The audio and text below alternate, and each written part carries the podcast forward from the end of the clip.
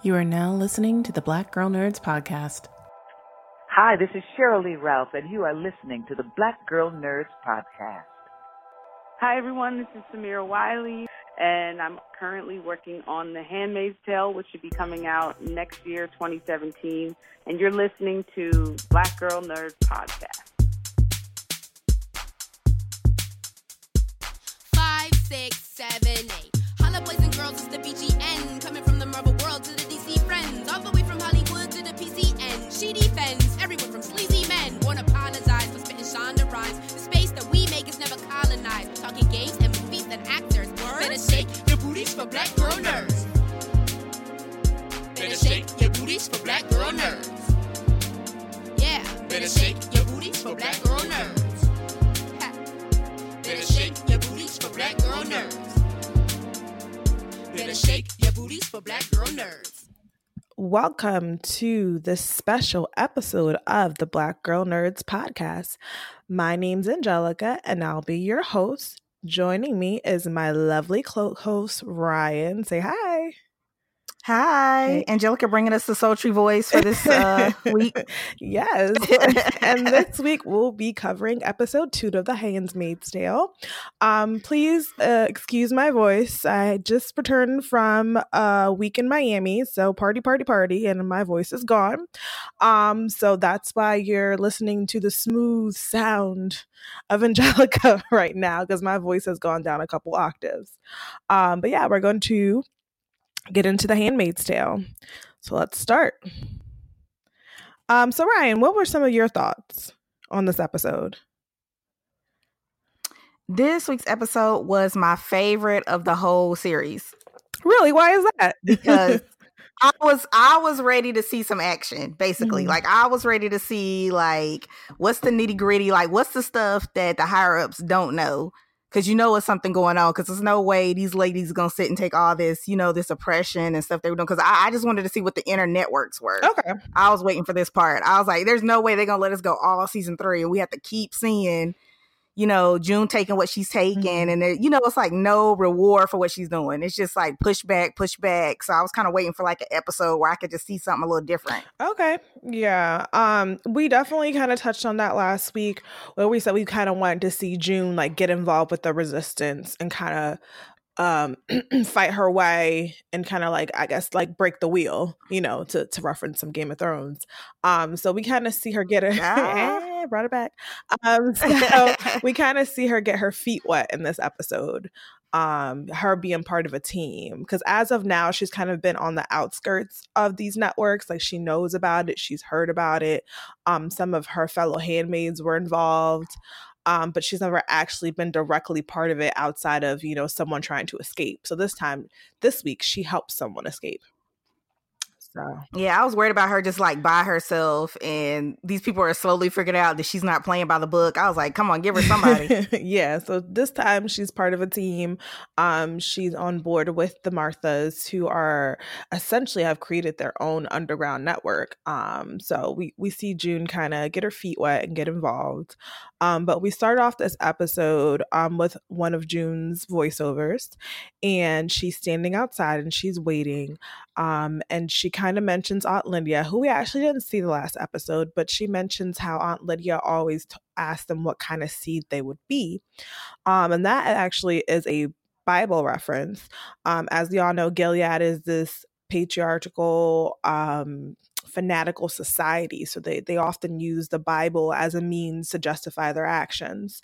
Um, and in this case, they're using the parable of the sower, uh, which is a parable told by Jesus in the Gospel of Matthew, uh, verses 13, um, excuse me, chapter 13, uh, verses 1 through 23. But the gist of it is um, a man was sowing seeds and he tossed them out indiscriminately. He didn't really uh, well, he tossed them indiscriminately. He didn't really care where he sowed them. So he threw these seeds out. Some fell on the path, the wayside, um, with no soil. So, of course, they didn't grow. Some fell on rocky ground with little soil. They didn't grow either. And then some soil um, f- uh, fell on thorns. And then some, I keep saying soil, sorry, seeds, sorry, Miami, Miami, Miami. so yeah, so basically he threw, he threw the seeds, and some, like I said, some landed on rocky paths, some landed on thorns, some landed on um the wayside and then some landed on good soil and the ones that landed on good soil obviously grew and became um, crops so june says like you know aunt lydia used to always ask us what kind of seeds will be and i'm pretending to be a, a tree so i'm just standing and i'm waiting so she's standing up Oh, okay. That so that scene just took on a whole new meaning yes. for me now. I like that. I like that background you just gave there. It's good. Yeah. So, um, Aunt, Aunt Lydia throwing out gems, even though she's using this parable to kind of make them submissive um obedient handmaids you know the seeds that are in uh-huh. the good soil um it's still a, a good parable as far as you know telling people about like what kind of person are you going to be um in this case it, has been perverted.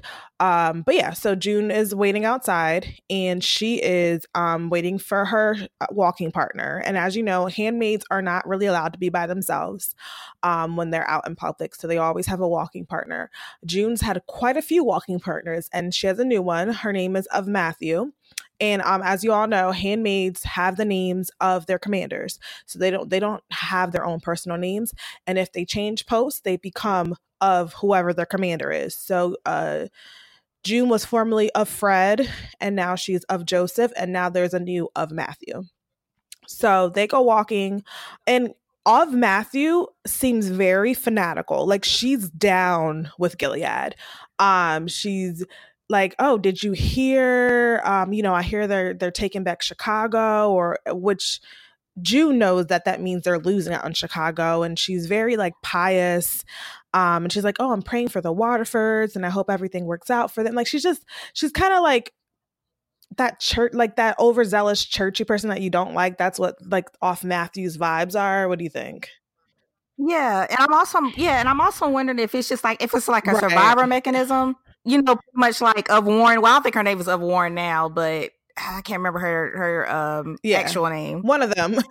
um, but just yeah, just kind of like trying not to, you know, just kind of finding some way to deal with all of it.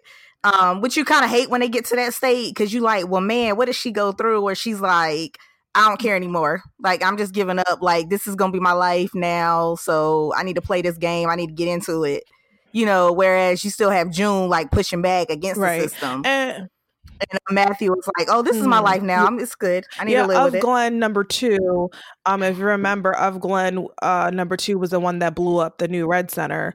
Um, she came off very pious and very like committed to Gilead, but it turns out she used to be a prostitute, was living off the streets, and this is the first time where she's in a good home. She's being fed, so she, at the time she was yeah willing, they did have that interesting perspective yeah. Yeah so she was willing to do whatever she could to maintain that lifestyle. Now unfortunately because she didn't want to stone um janine her tongue got taken away. They took they cut out her tongue which made her turn against gilead but initially she was all for it. Um so we'll see if of matthew really is a true believer in gilead or if she's just doing this because to basically um, survive um, because June also used to say that the handmaids they wanted the handmaids you know the reason why they had the shopping partners was for the handmaids to keep an eye on each other um, so they kept each other in line so we'll see if, if matthew is someone that's going to like snitch on june for not acting like she's supposed to or if she's just doing this to make sure that she has a good life well as good as it can get in gilead um, yeah, it's a little nervous situation going on there. Yeah. yeah. so um, June. Uh, so uh, of of Matthew kind of says like, oh, um, I you know what's crazy that of Joseph, as in Emily, took the baby, poor baby, and then um June corrects her and says, no, no, I'm of Joseph. so you know, like eh, get it right.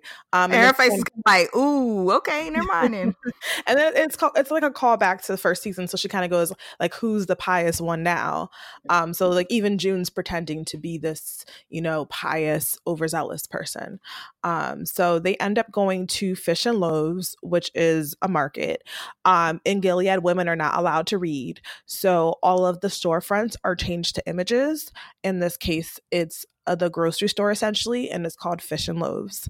Um, so they go inside, and of course, excuse me, they meet with other handmaids. So like June on the low kind of um gets of Robert to meet her in the back. She's like, "Oh, did you see the tomatoes?" And they're great, huh? And then they go over meet over by the tomatoes, the canned tomatoes, and they talk about the news. Um, you know what's been going on. So, uh, of Robert tells her that you know, a handmaid had a shredder, um, and a shredder is essentially um, because of all this this environmental issues that they have, and you know the radioactive stuff, and you know the infertility that's going rampant in Gilead. Um, a lot of times, the babies that are born aren't healthy; they're deformed. Um, so they're called shredders or unbabies or unchildren.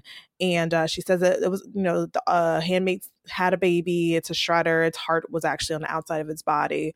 Um, and so they talk about that. And then uh, excuse me, my voice. So then June tells her that, you know, Gilead's losing out in Chicago.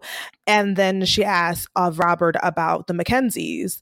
Um, and of Robert's like, I can't get any information. Their Martha's really mean. So, um, yeah.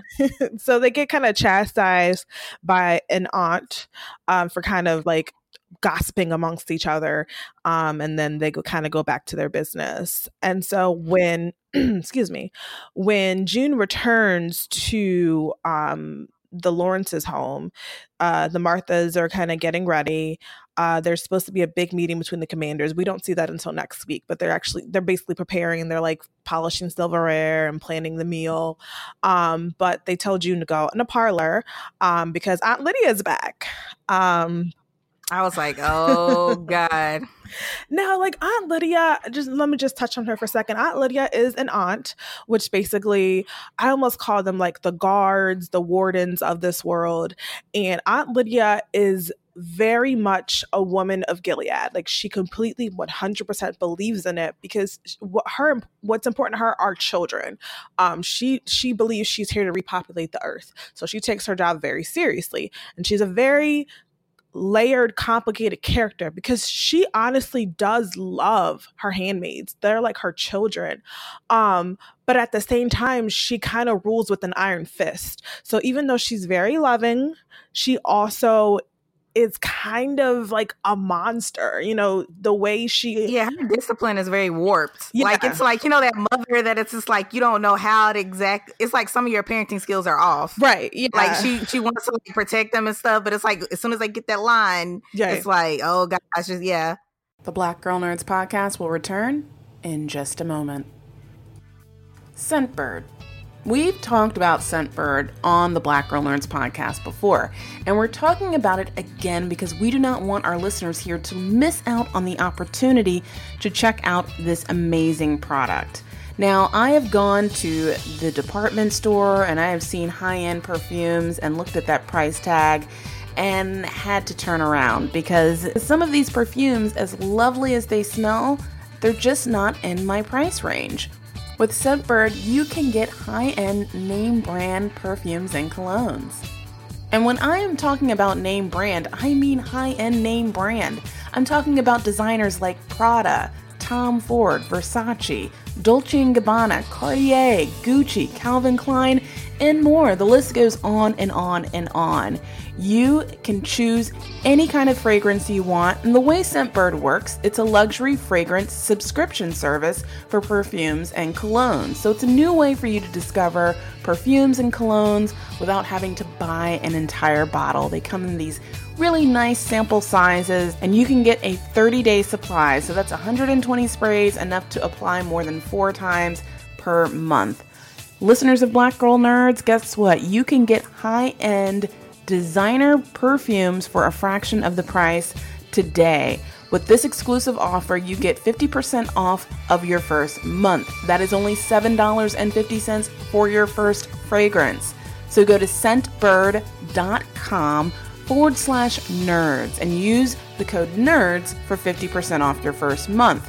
That's S E N T bird.com forward slash nerds for you to try your first perfume or cologne for $7.50.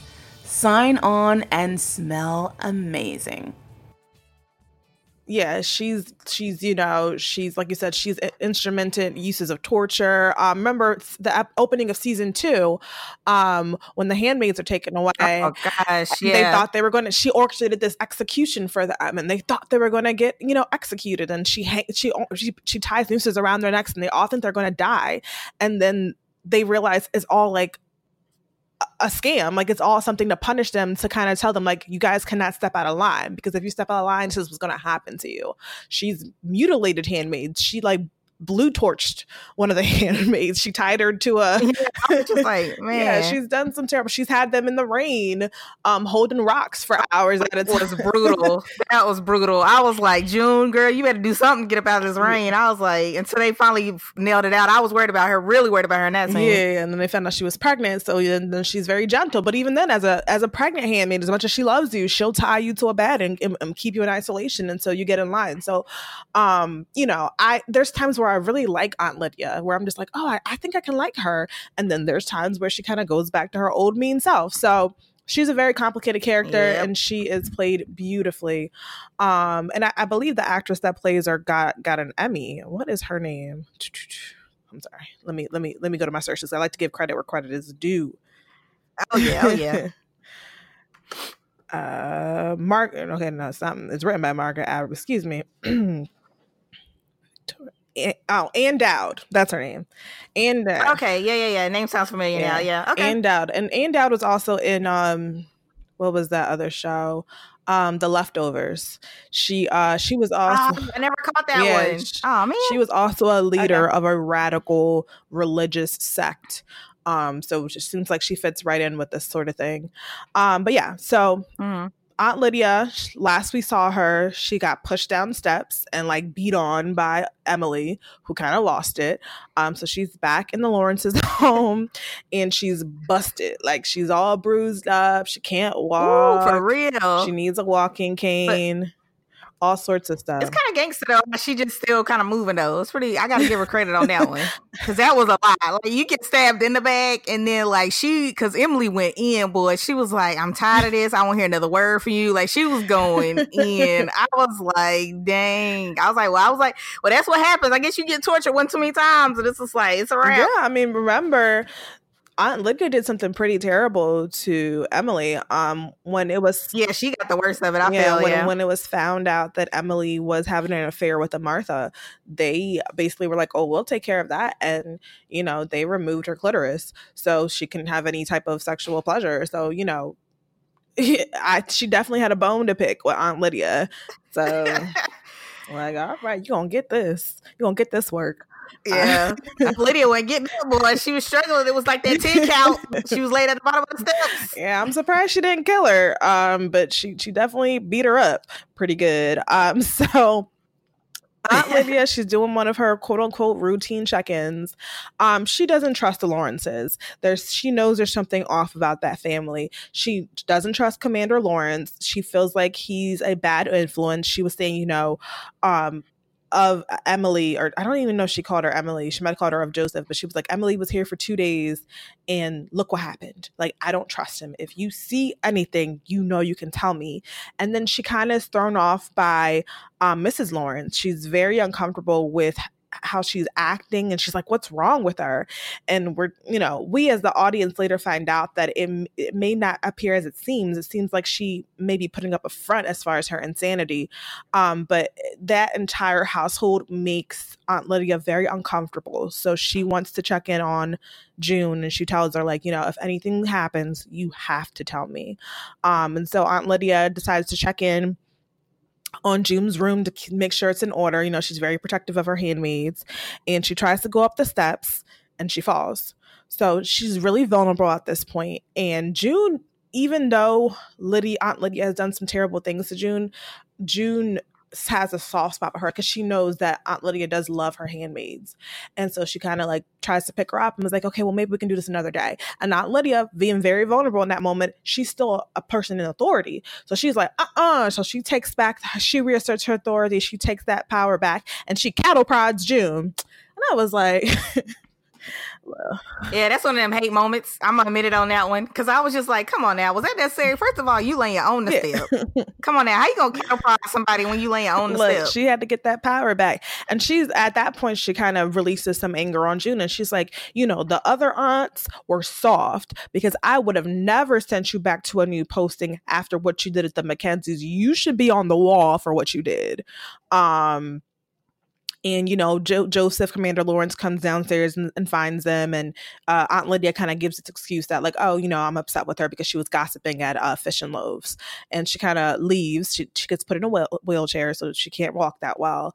And uh, i love when uh, commander lawrence says uh, i wonder what's the voltage on those things? Like like he's just having like every scene is just like fun to him for some reason. He's just like, oh, okay, all right. Well, let me just uh, insert my little comment and keep it right. moving. Yeah, he. I don't really know what you guys are doing, but it don't have nothing to yeah, do with me. He's a very um like sarcastic, funny person. Even though we don't know what's really going on with him, he definitely um has the the comedic relief on the show at times. Um. Mm-hmm. So yeah. So we move on to Little America and Luke is at a uh, he's basically sitting outside his apartment. He's looking at a family picture of of him and June and Hannah, and you see has a, like a little suitcase with clippings and pictures, clippings of what's going on in Gilead and all sorts of other things.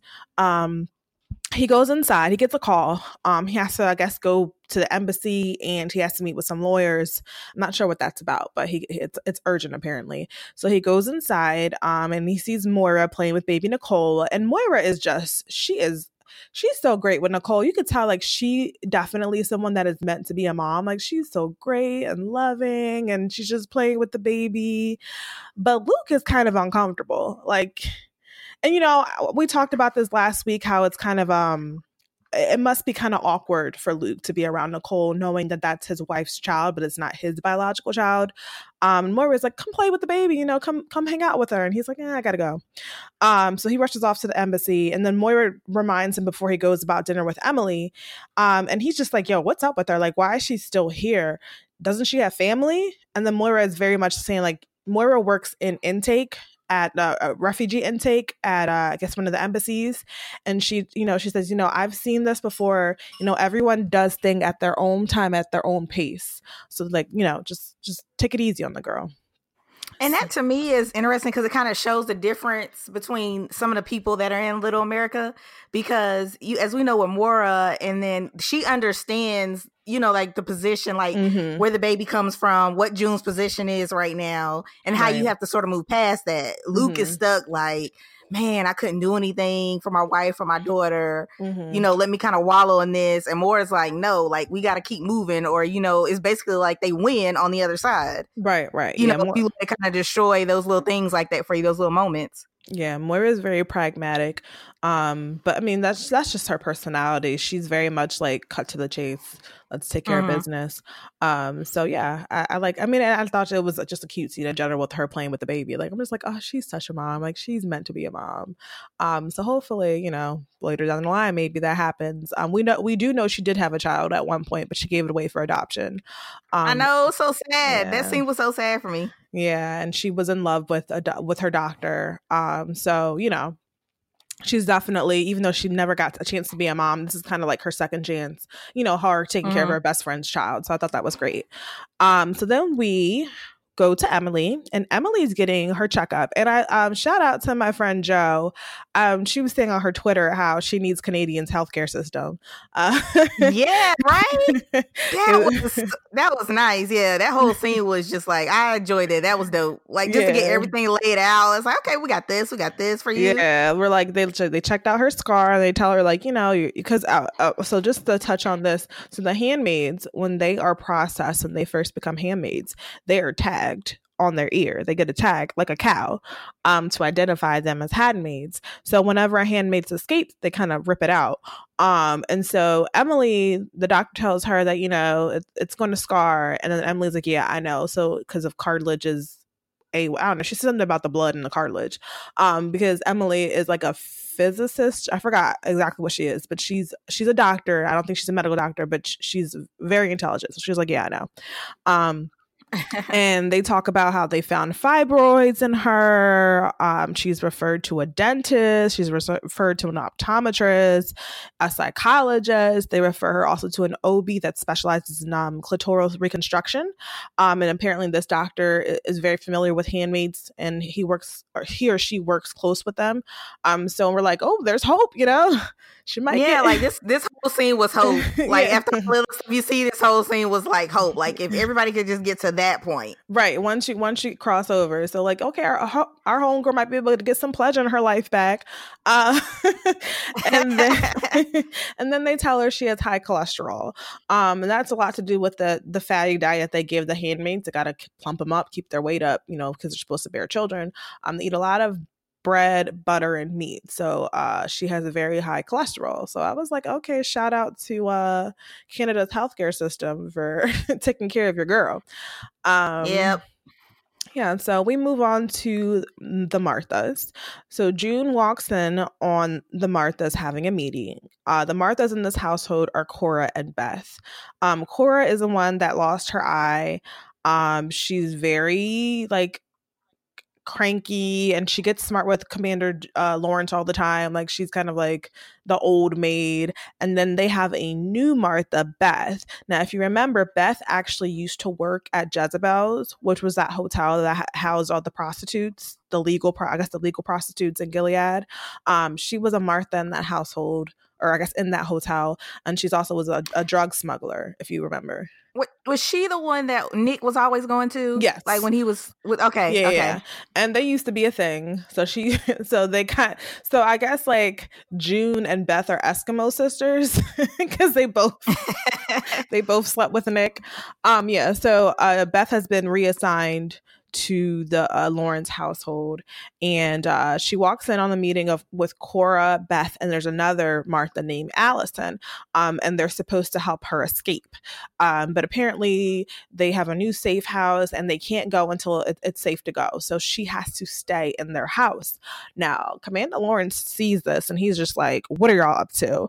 Um, and you know, June runs after him and she's just like, can you can she please stay? He was like uh no you know when he caught the the marthas initially he he kind of he kind of threatened them like a thin veiled threat. He was just like maybe i should call a guardian to take you home or wherever. Um so you're just like oh no no no. So june goes to convince him to let the martha stay. She's like you know she's she has she's trying to get out. She's trying to have a better life. Like you know about this. You've helped you helped me. Um and he was just like, I don't like strangers. I don't know who she is. I don't want her in my house. Um, so you know, June just like, just let her stay for a few hours and we'll be out of your, your hair. So he's like, All right, it's your funeral. And he goes about his business. So she goes back to the Marthas and she say, "Okay, it's all good."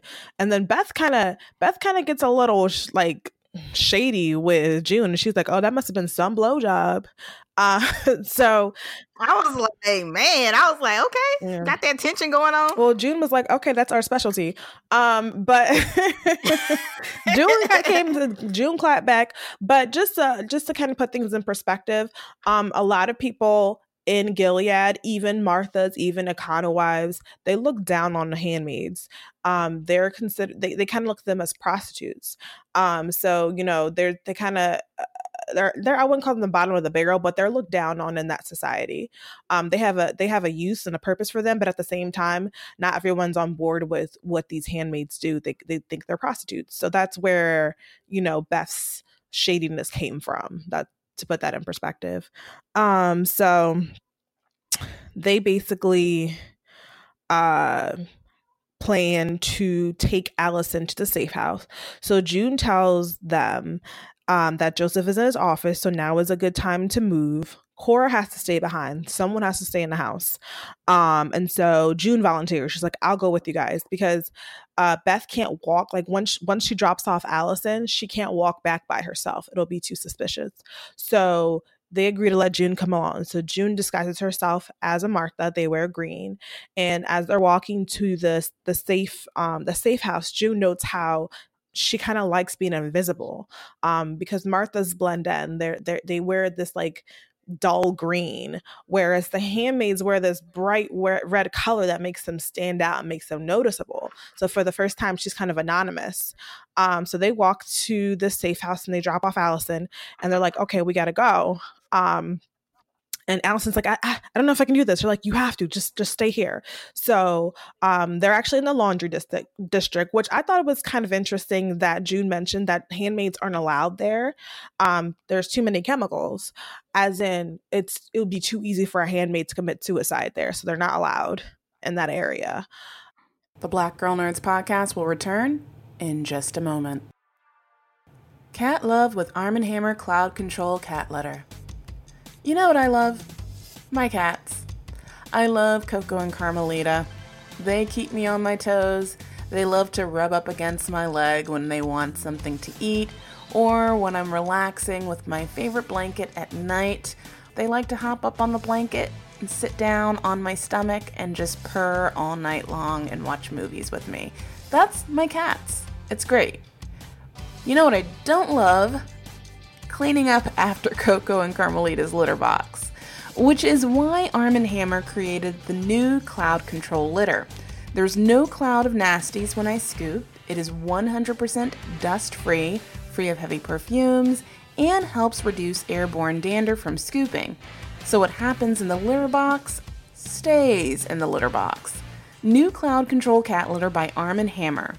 More power to you. Yeah, it's crazy how they have the di- the different Mm. districts and who can go where, and you know, it's it's it's, like it's like something crazy to wrap your hand around. Which yeah, it kind of reminds me of like Nazi Germany. Like uh, you have to have a card, you have to yeah, have yeah, that's a you good know, you have to have comparison. Yeah, identification on. You can't go into the ghetto, that sort of thing. Um, and if you, you even see one lady get pulled away because her ID is not like up to date or right, something. yeah. And who knows what's gonna happen to her? So we learned that. Um, so June's like, oh, I hope she gets out, and Beth tells her like, no, she's going in, like she's going deeper in. Um, so Allison is a chemistry teacher, and she makes bombs. Um, and I thought it was funny earlier in the episode. Um. June's called her Breaking Bad. She's like, okay, Breaking Bad, let's go. um, so she makes bombs for the resistance, and her- some of her work uh, was last season. Uh, the bomb that destroyed the new Red Center, um, the one that of Glenn s- set off, um, that was made by Allison. So Allison's going out to, I guess, to the front lines in Chicago to help the resistance. Um, so we cut to um, back to Little America. Um, like, look who's coming to dinner. Um, so there's a pleasant dinner between um, there's Erin, who is a refugee from Gilead. Um, she's very quiet. Um, there's Moira, Emily, and Luke, and they're all having dinner. And it initially is very pleasant. Um, they reminisce on their families. You know, Luke talks about how um, June liked to to to make the menus for dinner. She liked like meatless Mondays and taco Tuesdays. And Moira just thought it was hilarious how June made the menu, but then she made Luke cook. So they all start laughing about that. Um, and then Emily kind of notes how she used to be a vegetarian, but she um, obviously her diet changed when she was a handmaid. So then Luke's like, "Oh well, who cooked in your house? You know, how did that work?" Um, and it makes Emily really uncomfortable because she's not, you know, she's still very much traumatized, very much shell shocked. She doesn't, she's, you know, she's at the point now where she won't even call her family to let them know she's safe. So Luke is pushing her to open up and she's not ready for that. And Moira tells him, like, go get the potatoes. And he just keeps talking, like, no, no, no, like, who's, you know, what did you guys eat? And she's like, get the, get the potatoes. Um, and get, the, get the goddamn potatoes.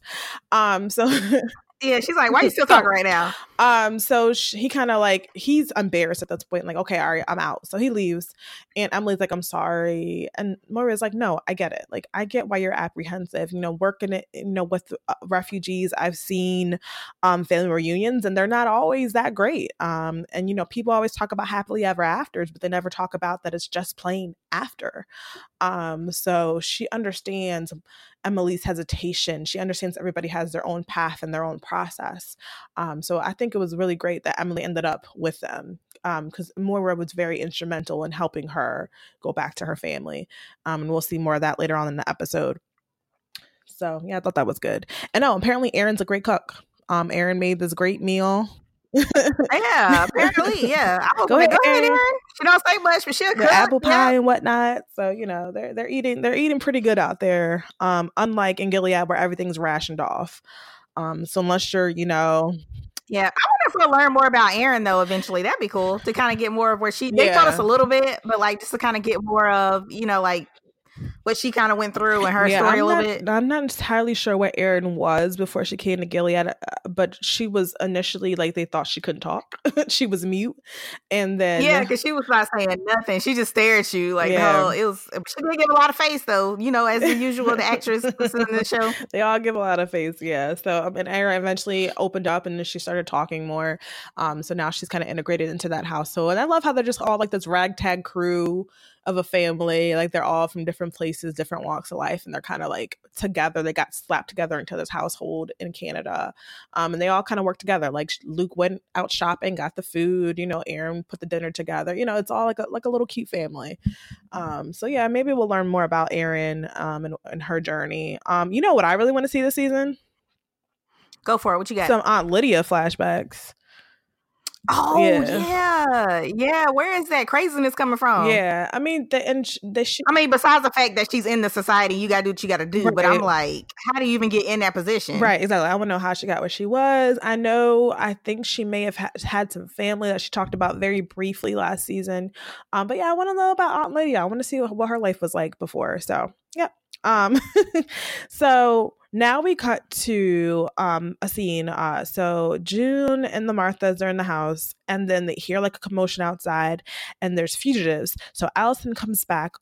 Um, sh apparently they were caught by guardians, so they escape back to the Lawrence's house, and she's with another handmaid who was shot. Um, so like basically their escape went Ari. Um, and and they get they basically go in the basement to hide so Joseph comes downstairs. He's everywhere. Um, so he comes downstairs. He's like, "What's going on?"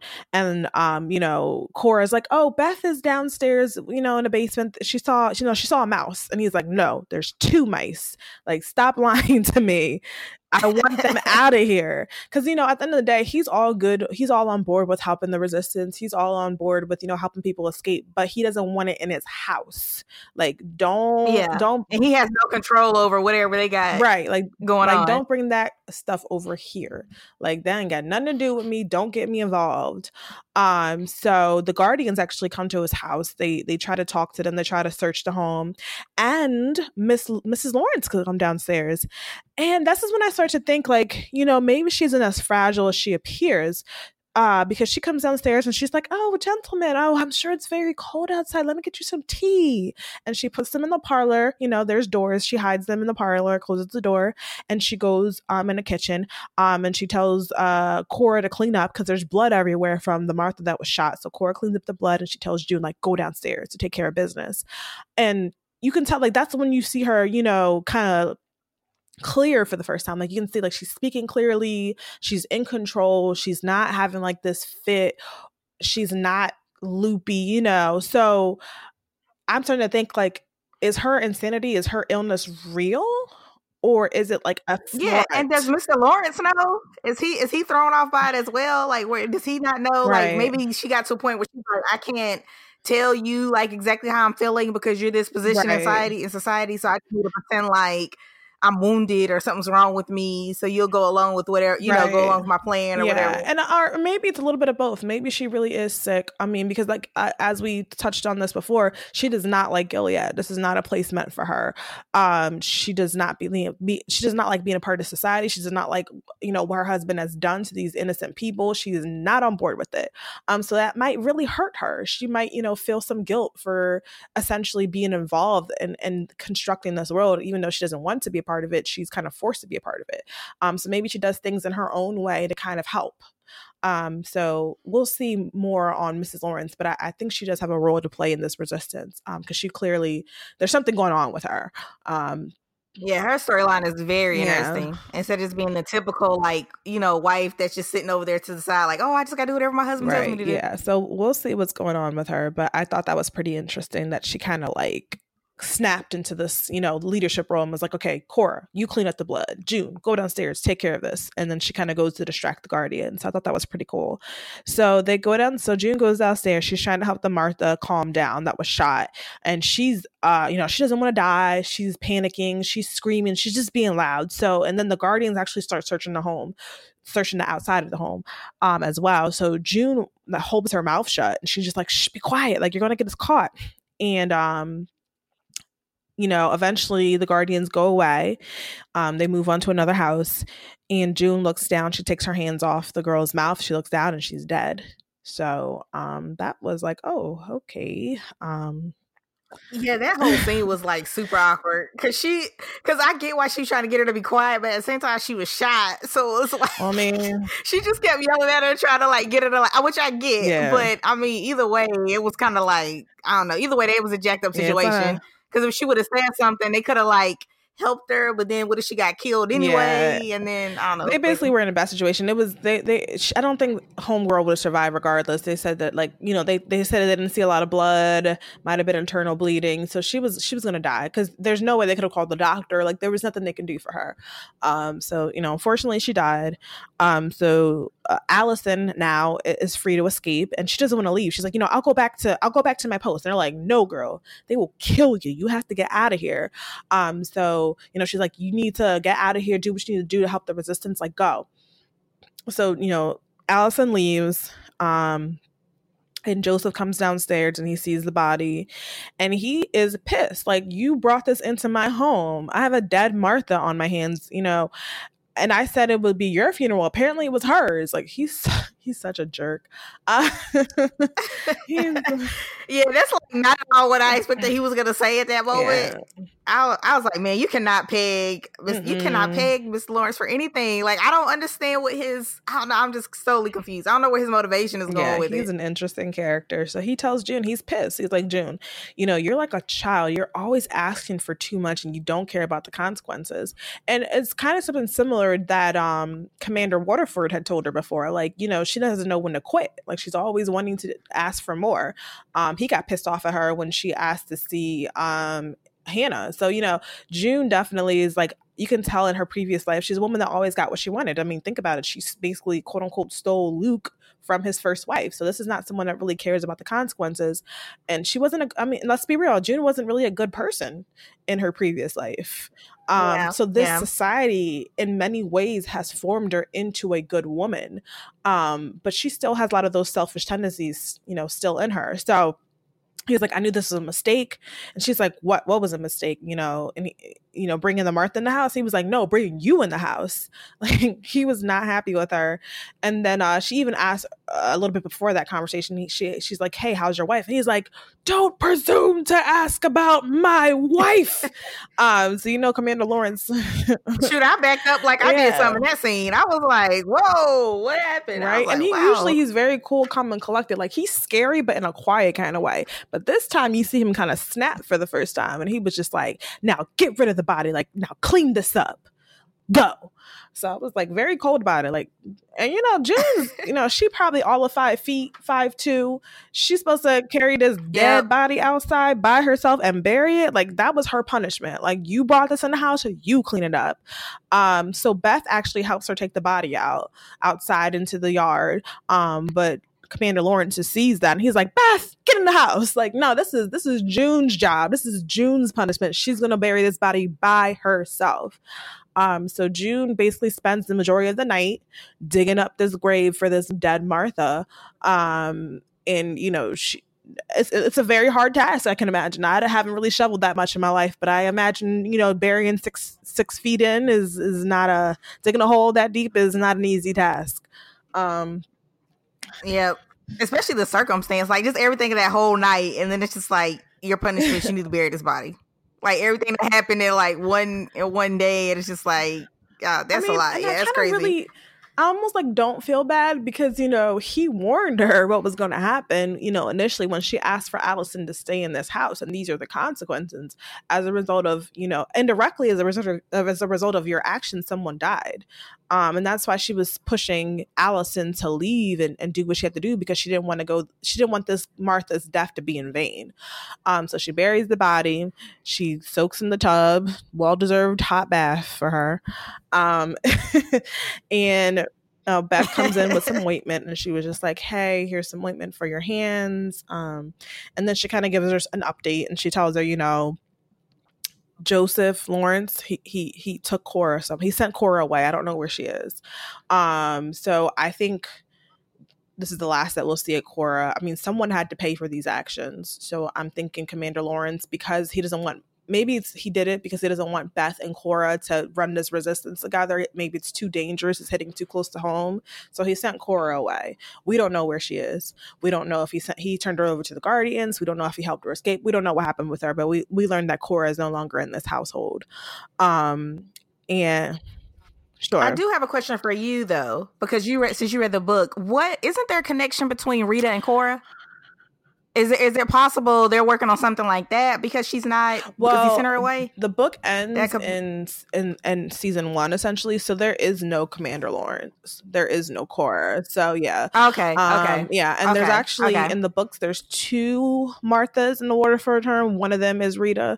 Um, so yeah, there's I, I don't think there's a connection, but I do know it appears that all the Marthas work together in some form or fashion. Yeah, so okay, we'll see. Okay, we, we okay. know how that that turns out. But they've kind of taken away one of the Marthas, so we don't know where Cora is. Um, and then we see June kind of she takes her bath, and you see her get up the next morning, and she goes outside, and she sees Mrs. Lawrence putting flowers over top of the grave. So like she's basically uh, of the of the Martha. So she's out here like covering their tracks um like she's she's you know she's making sure that they don't get caught. So i'm just like you know that mrs lawrence she she's definitely someone to look out for. Um she's she's definitely oh, you know yeah. as passive as we as we thought that she was going to be. Um she's definitely someone that you have to look out for and and, and she's helping them along in some some form. Um so we actually cut back to oh, and just, just also to touch on when Beth and June were having a conversation, um, Beth ex- let her know like Commander Lawrence does not like liars. Um, so June's very good at lying. Uh, she's very oh yeah, she's very a very good, good liar. Good. Um, and unfortunately, she can't get over on uh, Commander Lawrence like she did with Commander Waterford. So it's almost like I feel like in this household, just how you know unpredictable Commander Lawrence is, June better, you know, be on her P's and Q's because he's not the one that plays. And, you know. Yeah, if you lie, you better have a cover up quick. Like you better make sure you beat him to whatever thing he's beat him he first. Knows everything. He's like, he knows she everything. Like, he coming up. Yeah. he's too smart. You know, like I said, Commander Waterford, he wasn't that smart to be honest. Honestly, the the brains yeah, in that family yep. was Serena Joy. Uh, he he's just a man. That's where he, he's he's where he is because he's a man. Yeah. Um, Commander Lawrence is a whole other yeah. story. He's a whole other animal. Um, so June needs to be on her yeah. best behavior. Yeah, she's going to tighten, to tighten it up because he yeah. he definitely is a very dangerous man. Um, and and and you know we'll see how that turns out the rest of the season. So we cut to uh Luke. So Luke is on the couch. Um, he's asleep. Nicole's crib is in the living room. Nicole starts crying. So Luke's like, "Hey," like awkward with babies. He's like, "Hey, like what's wrong?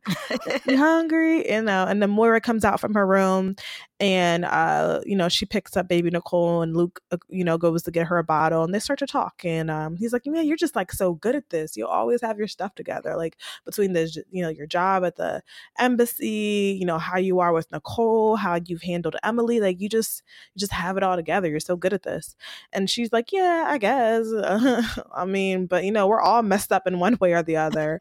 Um, you know, they they start to talk about Hannah, and, and Moira's like, man, Hannah used to be this small. And, he, and then she tells Nicole, like, that's your big sister. Um, and Luke says, like, you know, Luke's like, yep. Yeah. And, you know, June went back to save Hannah, you know, something that I couldn't do.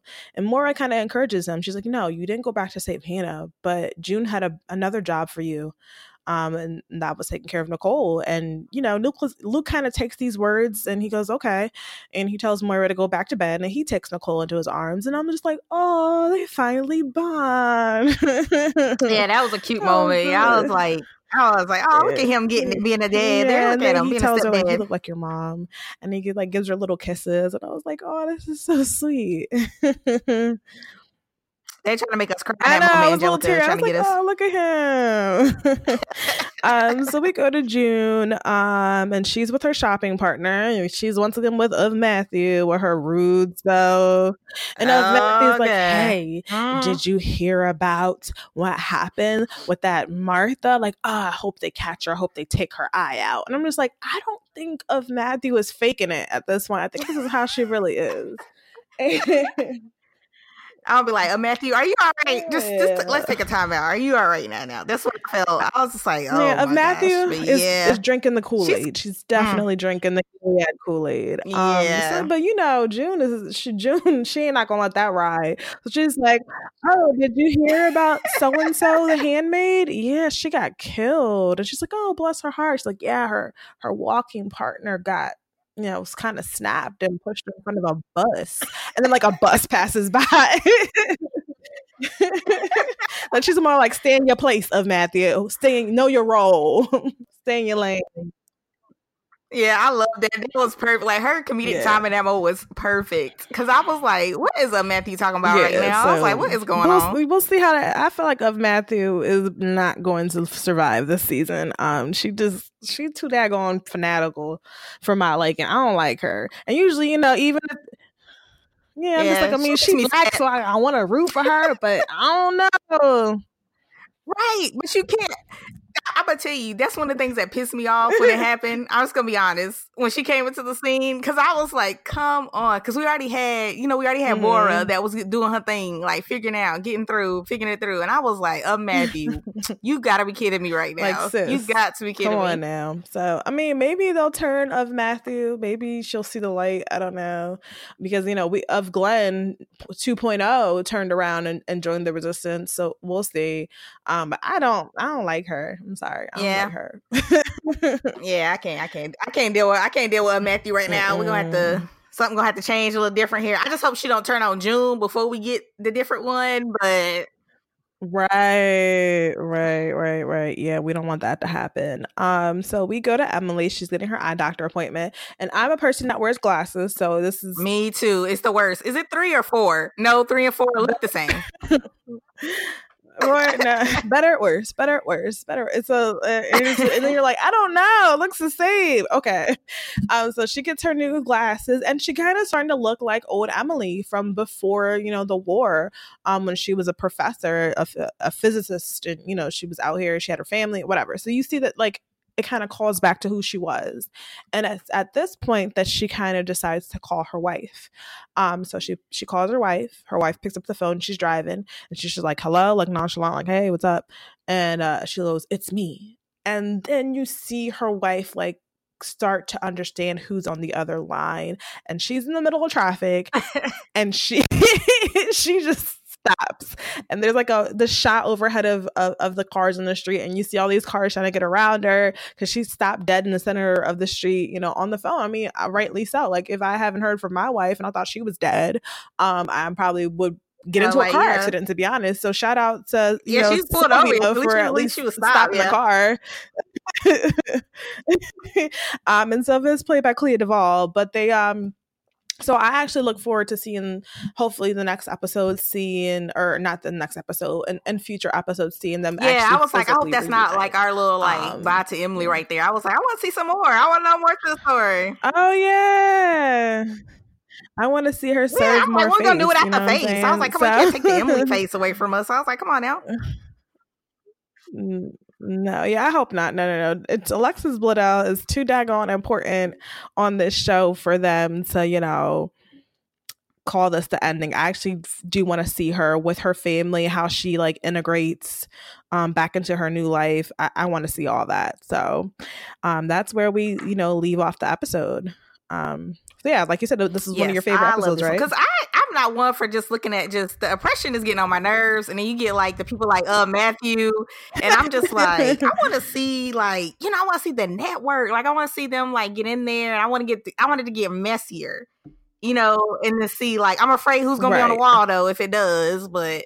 I just want to see like more of the uprising, like because when they had the bombing, it actually I don't know if it. I mean, it did actually help them because it did shake some things up, but um i want to see more Mhm. of that but it makes you nervous as well because it's like how far can they because the more they the further they go if you don't go a certain distance they tighten it up like you know they can get more of the eye surrounding yeah. everybody you know it could be where they don't even go to the loaves and fishes anymore you know what if they start delivering stuff because they just Yeah, so yeah. that tight with that much control over where everybody's going what they're saying what's going on you know so it's just interesting to see like the resistance and if they give them like the more you know the more they try to get out they tighten it up so it's just like just to see like you know if june will ever get that like resolution that she wants to have is like real interesting the way they're playing it Yeah. Yeah, we'll definitely um see how that pans out. But yeah, I look forward to the next episode. Um so uh, Serena Joy actually makes her return, so we'll see how she's doing after everything that she's been through.